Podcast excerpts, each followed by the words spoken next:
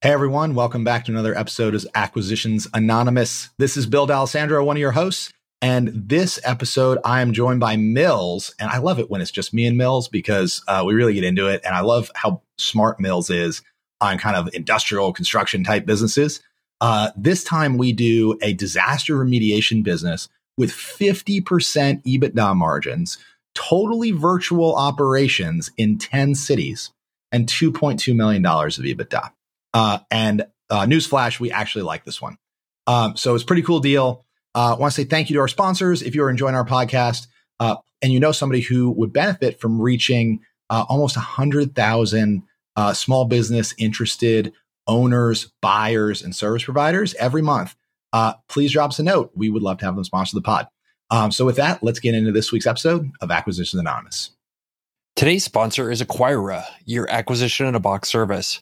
Acquira exists to help you find, evaluate, and close on a small business, all in under a year. Their team has bought and operated over 30 businesses across three different portfolios, so they practice what they preach. With Acquira, you can choose to go through their accelerator, set up your investment thesis, and finance creative business by yourself, or Acquira can do it for you. Their search team scours the continental US for a business matching your thesis and gets it under LOI.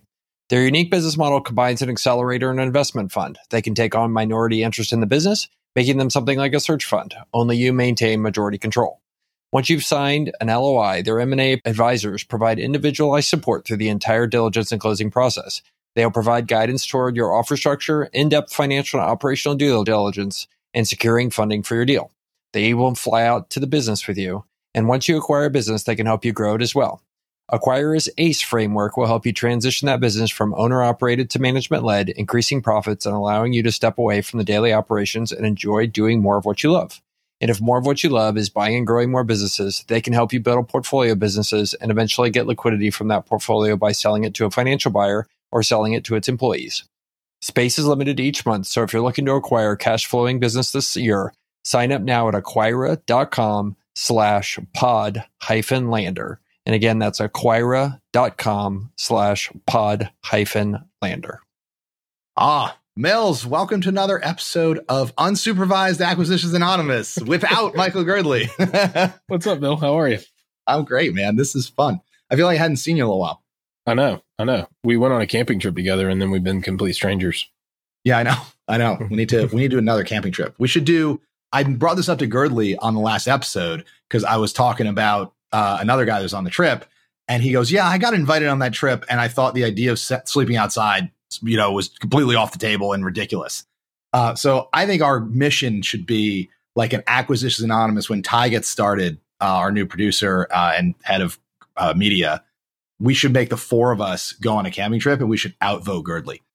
We should go on that one that we went to because we had like 30 bear encounters in like a 36 hour period. It was yeah. wild that was an awesome trip. Take a boat in to like no cell service, yeah. bears and trout fishing. It was great. I didn't catch any fish, but it was still fun. Me either. But I saw someone catch a fish. and I drank some beers. So it was yes. pretty good. Uh, and I slept in a hammock. Uh, all right. We have a cool deal today. Um, so will you uh will you take us into it? Mills, you're gonna yeah. be our narrator. Uh, let me share uh, it. you can pull it up if you want to. Yeah, so this is on BizBuySell. Uh future aspirational sponsor of the podcast, maybe if they ever get the memo. But this is a high margin insurance disaster restoration mitigation company. That's a mouthful. But if you've looked for businesses for sale for any period of time, you've almost certainly come across something like this. The big franchise names are like First Response and ServPro and all these different ones. But this one is, um, it's listed as $2.2 million in cash flow. $4.1 million in gross revenue, and it's been around since 2016.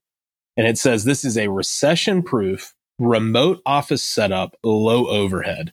Since 2016, fully remote, no office, no overhead business that completes 30 to 50 disaster restoration projects per month across 10 large cities. They sign wow. contracts directly with building owners when they are in need of emergency help for water, fire, biohazard spills, and other situations. They do mitigation work only, no repair work, which that's important. We'll talk about that. They use a diverse network of subcontractors. Billing is done direct to the building owner's insurance company upon completion of the work. We'll talk more about this process. But the property uh, claims industry is $255 billion a year and it's recession proof as incidents happen every day, whether the economy is up or down. Profit margins are approximately 56 to 67%, which I just got to say is not average. That's above average, and that's a little bit of a red flag. not average. uh, this industry will always be growing as infrastructure gets older and populations increase. They have seven employees, and that's all the information we have. It looks like it's it's kind of like a, a very clandestine listing. Like there's no business broker disclosed. You just have to kind of put yourself out there and try and get some more information, which may mean it's the you know the owner, the seller themselves trying to list it. But um, there's a, a, wonderful picture for those of you on YouTube of a guy with a bunch of um, air mover fans and dehumidifiers in what looks like you know a, a, school or you know a big office building or something like that. Bill, what yeah, do you think? So I think the margins are bananas. I mean this this thing has 4.1 million in sales, 2.2 in EBITDA, and it says it's fully remote, no office, and they do 30 to 50 projects a month, so more than one a day across 10 large cities. So, and they use a whole bunch of subcontractors. So, Mills, am I reading this right that I think this is basically a lead gen business? Yeah, yeah, because the this is not a super capital intensive business. These are really cool. So the scenario, right, is you own a building and a pipe burst in you know in the second floor. And all of a sudden all this water gets into the building into the sheetrock and into the carpet. And they have to pull up the carpet. They have to cut back the sheetrock and they have to dry everything out with these air mover fans and with dehumidifiers. And it usually is usually is covered by insurance the problem is is that you know when these things happen you have to have like a storage unit or a trailer somewhere full of dehumidifiers and fans because you have to mobilize really really quickly put all these things in place and then you know basically you get this pre-negotiated daily rate with the insurance company per dehumidifier per fan. That costs money right to have a trailer full of these things. And what this what this business owner has done is they've in essence pawned off the capital intensity to their subcontractors, which makes me a little bit suspicious of how high their margins are. You know, they say they don't have any inventory. Um, so they really are relying on their subcontractors to mobilize and do this.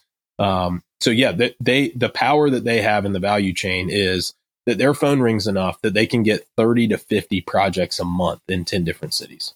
What's but what's so weird, Mills, that I can't figure out is how they have the pricing power to do this. So if you look at this, they got 50% EBITDA margins and they're using all subcontractors. So what in layman's terms this means is if the subcontractor charges $100 for the job, they bill the job out at $200. Yep. Almost exactly, right? Yeah, cuz they're saying there's low to no overhead. Now, in in this segment, it's usually a crisis, right? It's a disaster. It's like there's a snake in my kitchen and my wife is freaking out. I'm not going to make five phone calls. Like, I don't care. I want the pest control guy who's on his way right now to get this thing. It's kind of like that. But you got to imagine the insurance company knows what the market is. Their insurance companies are ridiculously smart when it comes to the pricing power that they have and exacting, you know, some leverage over. So if the going rate is, you know, $125 right in in your scenario you can't just always charge arbitrarily 200 bucks because the insurance company is not going to they're not going to just foot the exorbitantly high bill in perpetuity. Well yeah so that's my question. If the insurance company kind of has a pre-negotiated rate how are these guys they must be essentially charging double right? Because i imagine if the the person with the flooded basement or flooded school booked it straight with the subcontractor the subcontractor would charge roughly the same price. So they're double the market rate how? And their insurance only reimburses at the market rate, right? So, yeah. The thing with the subcontractors, though, is that they usually, especially with the insurance company work, the subcontractors are, I, I would say less sophisticated, but that sounds like a little bit condescending. They want to get paid right away. So this guy usually probably has to float them, right? He is paying the subcontractor and then he's waiting 45 days or 60 days or whatever it may be to get paid by the insurance company. So mm-hmm. that may be part of why he is actually able to command this is because the subcontractors are like, yeah, theoretically we could go do this direct, but our phone doesn't ring, so to speak, and we don't have a website and we don't have a brand and the insurance companies don't call us. the guy who's the middleman calls us and he pays us, you know, he pays us daily or weekly or per job. Because these things, they don't usually have to be there. I mean, sometimes you're in there shop backing water, you know, with a with a wet dry vac to get the standing water out or pumping it with a sump pump if it's that bad. But then once the water's out, you got to run these things for maybe a week tops. But they're not they're not in there for a month. Um, and so it may just be that the subs are wanting to get paid so quickly, and that's why they, you know, kind of sit where they do in the value chain. So is it that these? Do you think these subs are always subs, or do you think that they book work direct most of the time and occasionally sub? It's really hard to say. I mean, we we deal with this in our business some because there are there are subs that that we can use. We predominantly self perform, um, and you would think like in in situations like this, you're like, hey, just do the math. Like you could go direct, right? Don't act as a sub. Act as you know somebody who can do work, you know, directly for these people. But there's a lot to say for the the middleman who can deal with the paperwork and kind of the bureaucracy and all the different checks and balances that are in place. And the subs just usually don't want to do that. Now, they may get their phone may ring, right? And they may get phone calls to say, Hey, look, we had this little thing. Can you come do it? But if, you know, the insurance company is probably not calling them, right? They may have kind of some random word of mouth that, that drums up business from them, but it wouldn't be the insurance company because to do work for some of these large, you know, institutional folks, whether you're doing property maintenance, you know, just kind of general services. I mean, I've got a friend who owns a business. They change out locks for hotels you can't just be a guy who does that on the side occasionally. They want to know, hey, do you do work under this hotel chain banner? Do you do certified work for this manufacturer? Once you have those kind of credentials, all the doors open for you, pardon the pun. But, you know, th- that is your golden ticket. You can't just be like, hey, I know how to change a lock. Why don't I go do this hotel? It's like 200 doors and you have to do it, you know, in a way that's conducive to the hotel schedule. I think it's probably similar to this. You know, if a school district calls and says they have a leak, you got to be able to mobilize with like an 18 wheeler worth of this stuff. Yeah. So is this a freaking awesome business? So they specifically mentioned that they've got 10 cities, which I assume that means they've got a couple subs on call in any of those cities. Mm-hmm. They've probably got a great SEO presence, you know, such that you search for flooded basement Chicago or whatever it comes up and they guarantee that they show up the next day or whatever.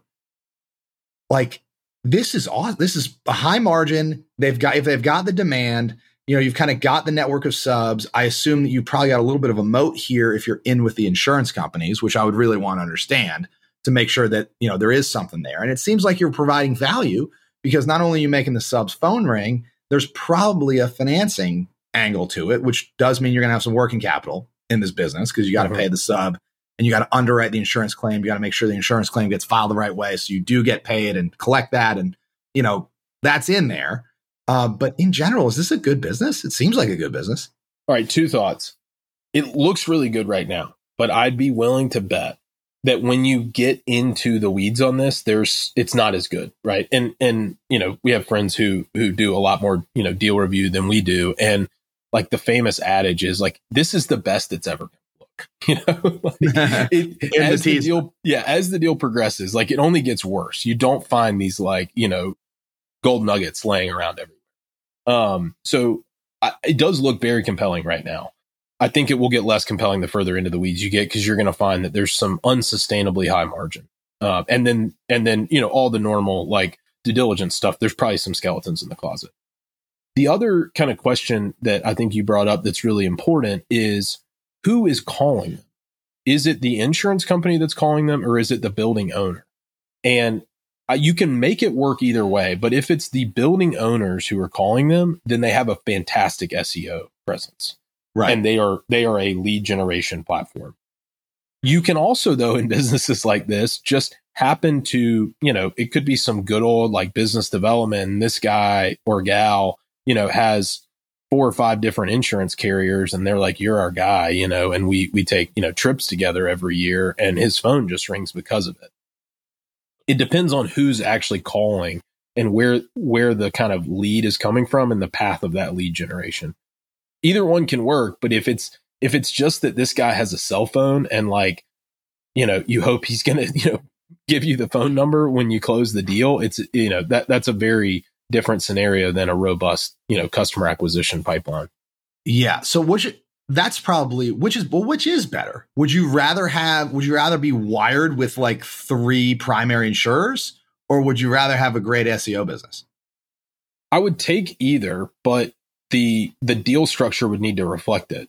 So if you just are like buddy buddy with the right people at the right carriers, then you've got to have a lot more risk mitigation on the back end because they may just like that person and they also could change jobs and, you know, go work for a different carrier and they may not have the same, you know, flexibility or whatnot. So you would need a lot more kind of contingent and kind of deferred, you know, consideration as a part of that. Before you get to lead gen though, there's a couple ways to be wired with the carriers, right? You can be, as you described, you play golf with the right guy, you've got a good personal relationship, which I agree with you is risky. But the other way to be wired with the carriers is to be in their database on a short list of approved providers that is very hard to get on. And that is much more valuable. Yes, I agree. And I think though there's there's layers of kind of complexity I don't think that's a moat in and of itself. I mean, some of these, like we, we've we've gotten on certain kind of databases for job specific things. We don't do it speculatively, but like there's certain databases that it costs you like two or three thousand dollars to get on and maintain on an annual basis. We've never had like tons of work come as a result of that, which is kind of what they tout. Like, hey, get in here as an approved vendor, and then you know you won't believe like the way your phone rings. we've had to do it for job specific reasons and and then it's like okay we know that the cost is going to be worth it because we already have revenue lined up. We're not specking it. It's not a moat in and of itself but there are certain cases like if you i think we've talked about some in the past like if you have you know dod clearance you know secret clearance or top secret clearance or classified clearance and you can fill in the blank right? If you're if you're a plumbing contractor who can go into secure facilities like that's that's a ticket right? If you're, mm-hmm. you know, an IT guy, if you're, you know, the HVAC technician, like if you're the janitor, right? Whatever it is that, you know, can get people into secure areas, that's fantastic. There's other like, and, and we've talked about some of them in past episodes, you know, if you're a plumber who can get on like your municipality's website as an, you know, as a vendor to call when you need, you know, backflow prevention testing, like those different things, being on the list can help. But I don't think this is a list that's that hard to get on, and I don't think it would be that short of a list for this type of service.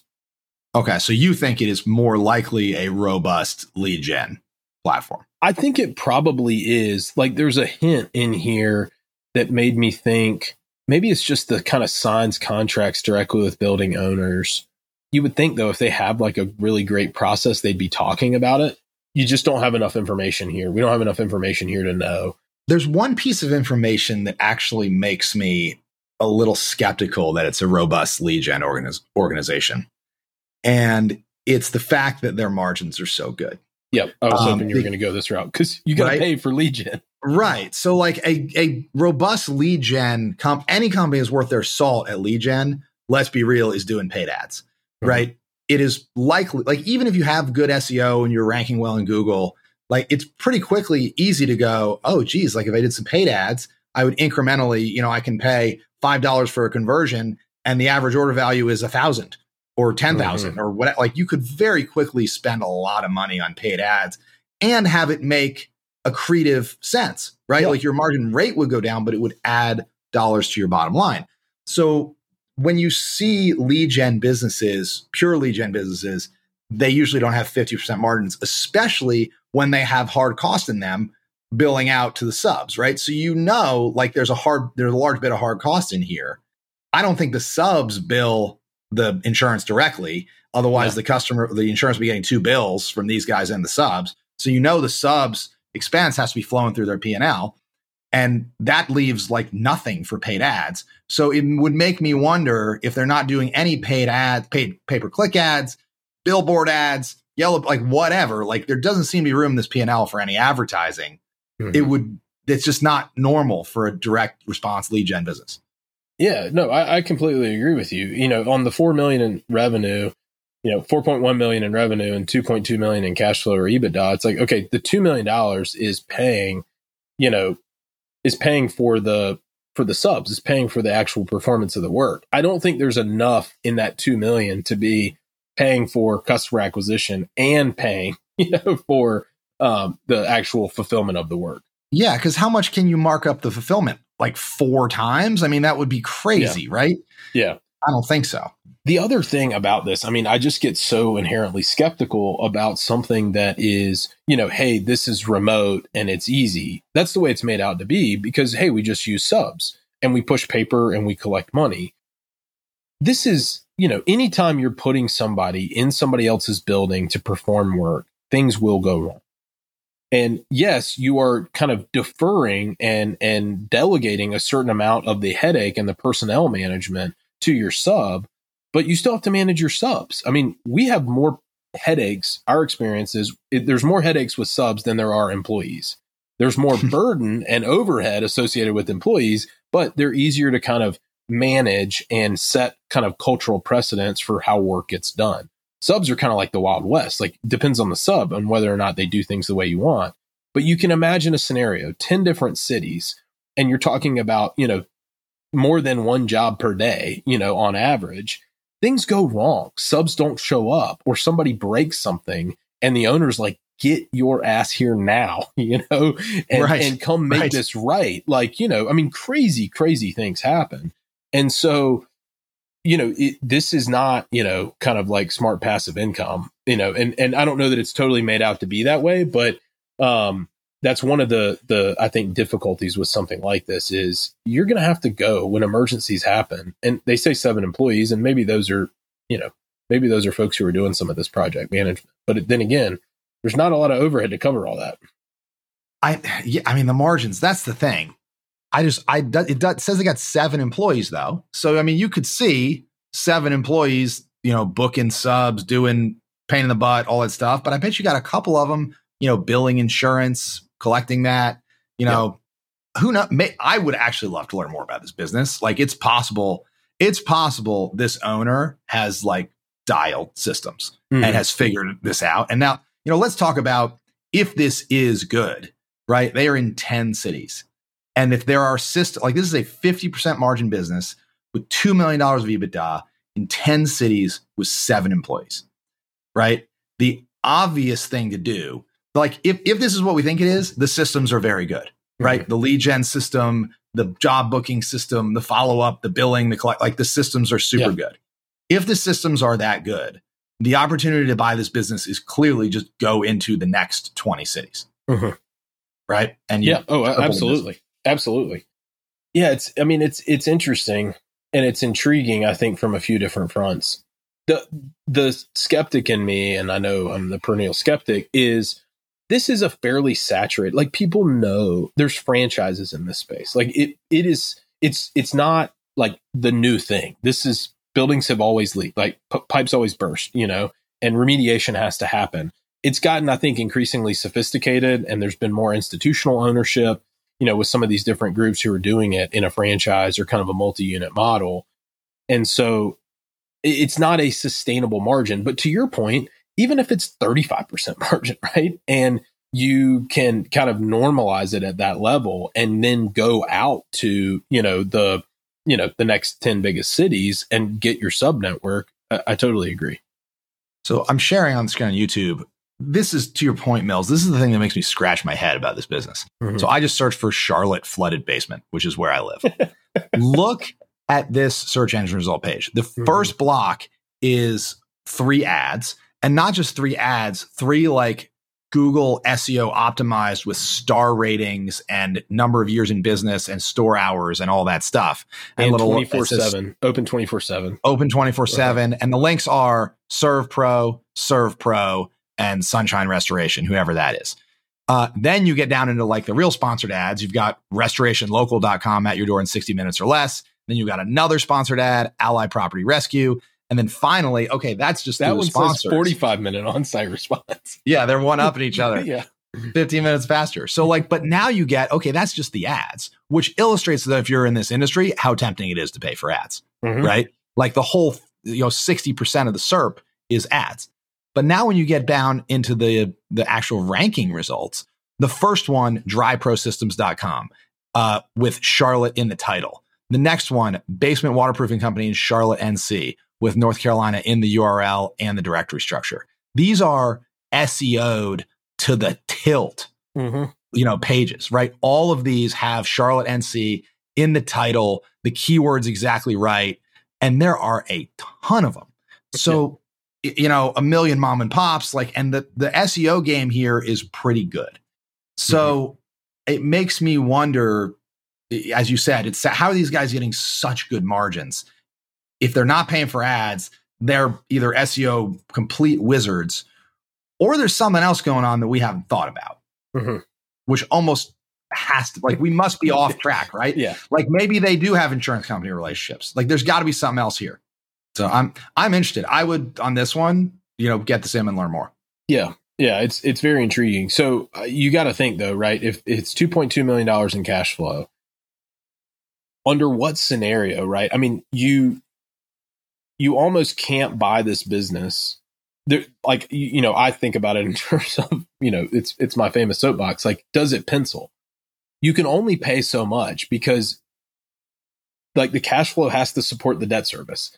So unless somebody, and I think there has been some consolidation in this space, obviously, but you can't pay more than a purchase price that reflects, you know, debt service over, you know, 1.75, maybe, you know, 1.8 million dollars worth of total debt service. And so there's a ceiling at some point on the price of this thing. And anything above that is just, you know, basically predicated on growth. Hey, we're just going to grow so much that the debt service doesn't matter. Yep. I mean, I, I would think I would think this sells for.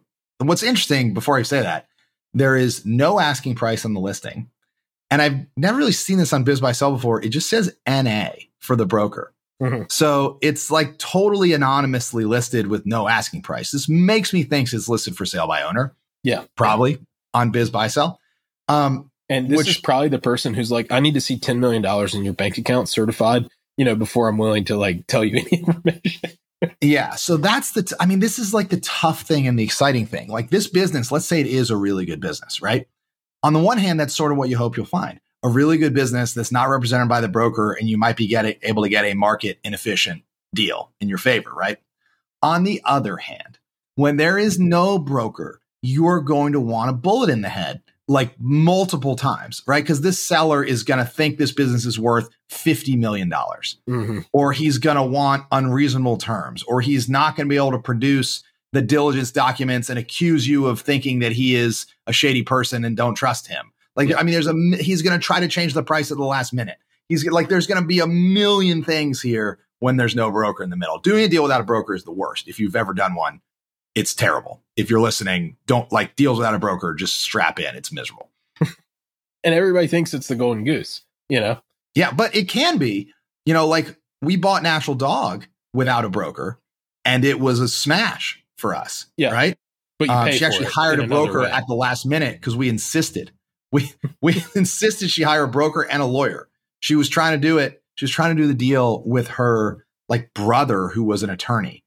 Uh, and had never done a deal before. He was like an estate attorney, or so he was Yeah. like a not a D, an MA attorney.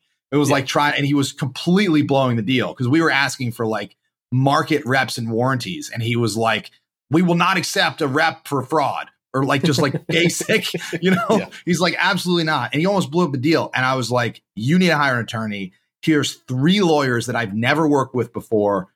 Pick one and I will pay for it. Yeah. Uh, you know what ended up happening? She hired none of the three people I it's I asked her to hire who I had vetted that were from high class firms and would do a good job.